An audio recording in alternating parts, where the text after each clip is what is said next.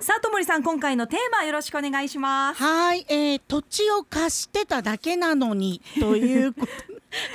スマホを落としただけなのそにうみそうそたいうなそねうそ古映画みたいな感じですね。いやいやそうなんですよあのまあもちろんなんですけど悪気はないというか、うんこんなはずではなかったみたいなことが、はいはい今結構ね起こってきてるなっていうところなんですけれどそうなもんですかはいはい、まず、えっとまあ、借地って、まあ、聞いたことあると思うんですけれども、うん例えばあの、まあえー、美鈴さんが持っている土地はいの上に趣里さんがちょっとお家建てたいけど自分土地持ってないからこの土地に建てていいねってはいはい聞きはまいすよね。うんうんじゃあいいですよじゃあ、えーっと年間1年で12万円土地の代金払ってねみたいな、うんはいはい。はいまあ、これがまあ借地なんですよね。はいでそこの上に、えーっと趣里さんが自分のお家を建てます。ありがとうございます。いはいいや立てないですよ本当 にはいただきます。や本当には立てないですよそうで、まあ、おうこの第三者がまあ建物を建てるためにあ建てるための土地をはいはい。地主が、まあ、賃貸者水さんが貸しますよね。はいはいはいでそこにまあ借地権っていうまた権利が発生するんですよ。うんうんでこの借地権が設定された土地のことを底地って呼ぶんですねあ。底地はい、うんうんあのえっと底、えっと瓶の底とかの底ですね。ああじゃあ本当にもうそのままですそうそこの地底地っていうんですけれどうんも、うんでこれがですね結構皆さんあの、まあ、この借地で、まあ、底地になっている土地っていうのが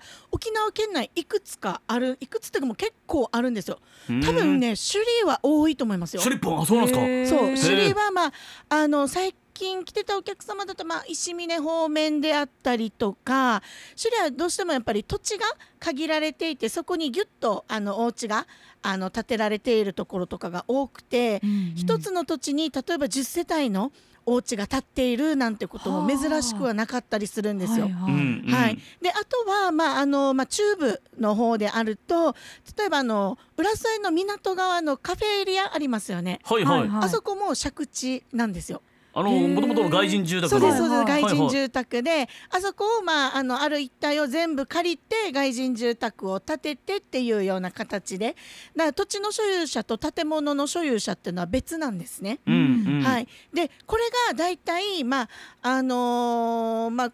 個別差はあるんですけれども大体50年前後前ぐらいにはい借地契約を結ばれたものが非常に多くてですねで今あの現在この土地の相続問題土地も建物も含んでですね相続問題をふあの迎えてですねいろいろろちょっとまあトラブルであったりとか、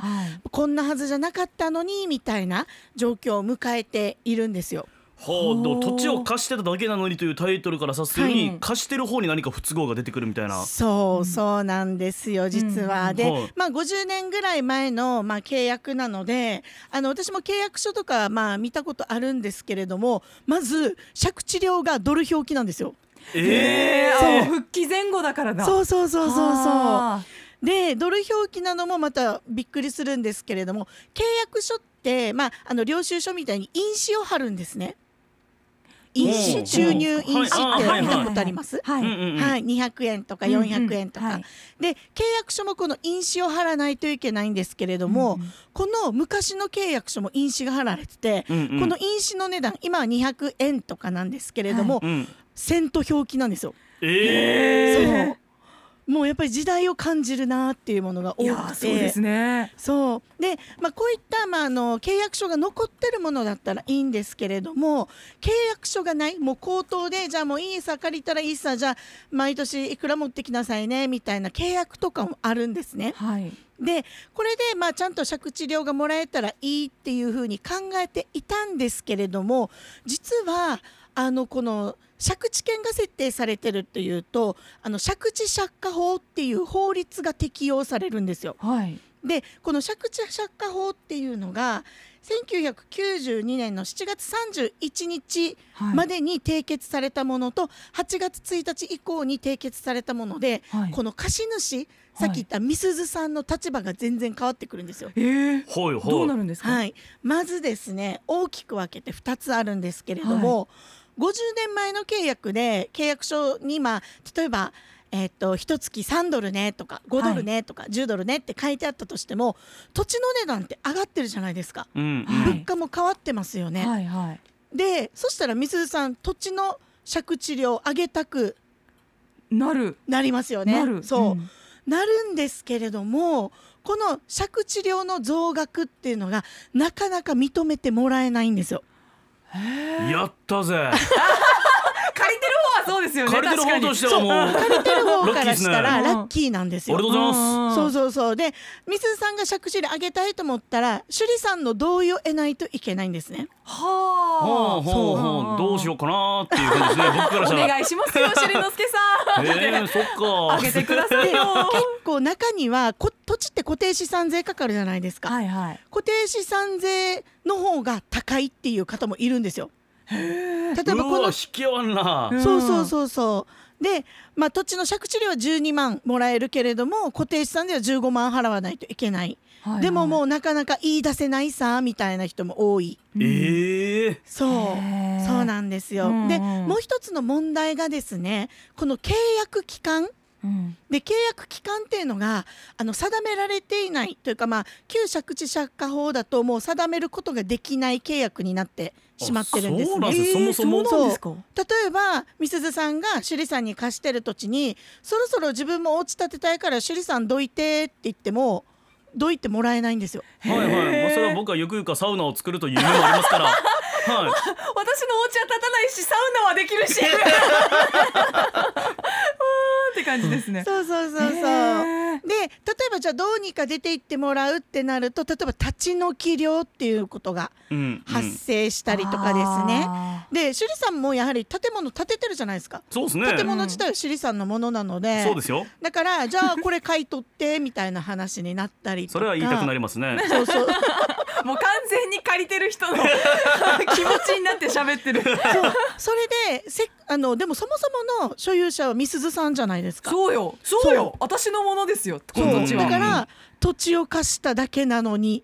っていう状況になってしまっている方がほど非常に増えているんですよ。うんうん不思議なぐらい弱い立場ですねね。そううんそう旧借地借家法っていうのは本当に貸主側の利用が非常に大きく制限されている、うんでもうこういう状況だともう困ってしまうよっていう方が非常に増えてるんですね。はいはでい。うんまたまあ50年前に貸してたってことはもう貸してた人たちがみんな高齢化してるわけですよ。そうですよね。うんもう趣里さんもみすずさんもだいぶ高齢化している、もしかしたららどちらかがなくなっているかもしれない。そうですうんね。でこれで契約書が残ってるんだったらまだいいんですけれども、うんうん契約書の残ってない契あの借地契約うわ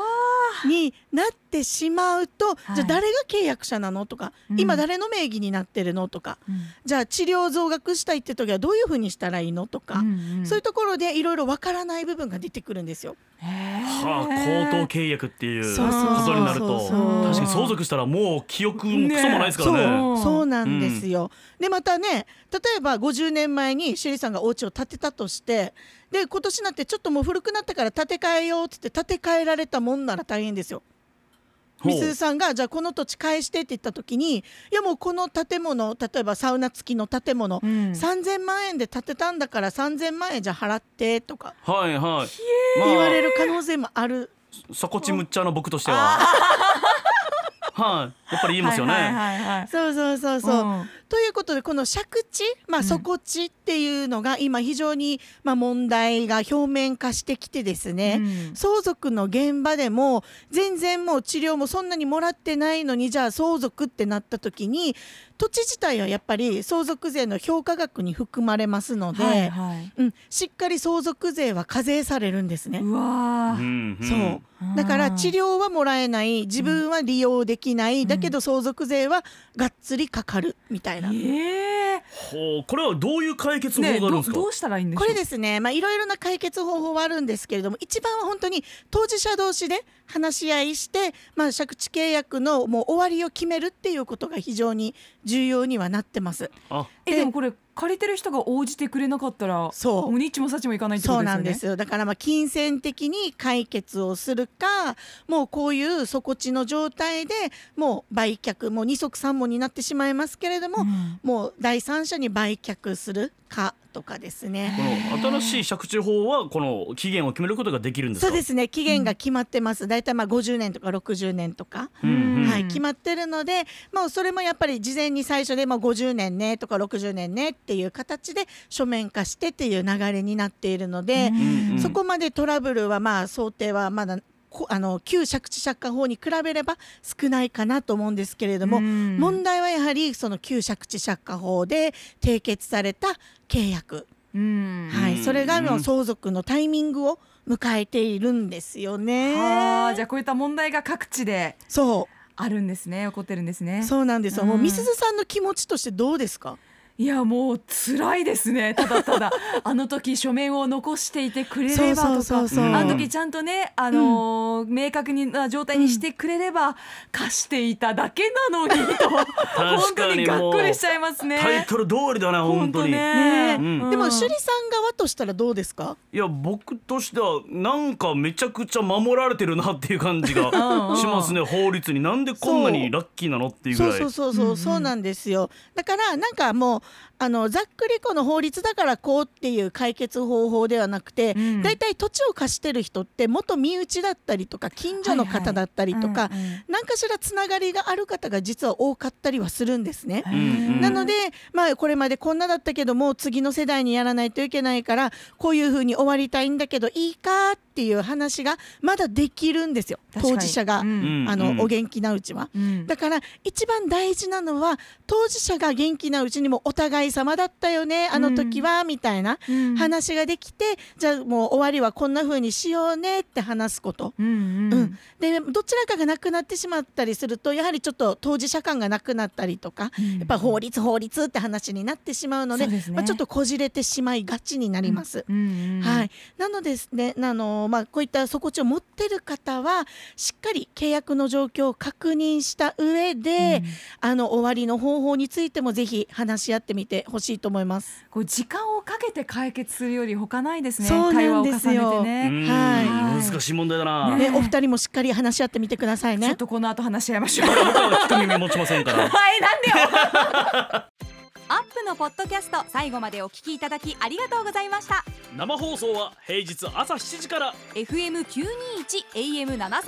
RBC アイラジオ県外からはラジコでお楽しみください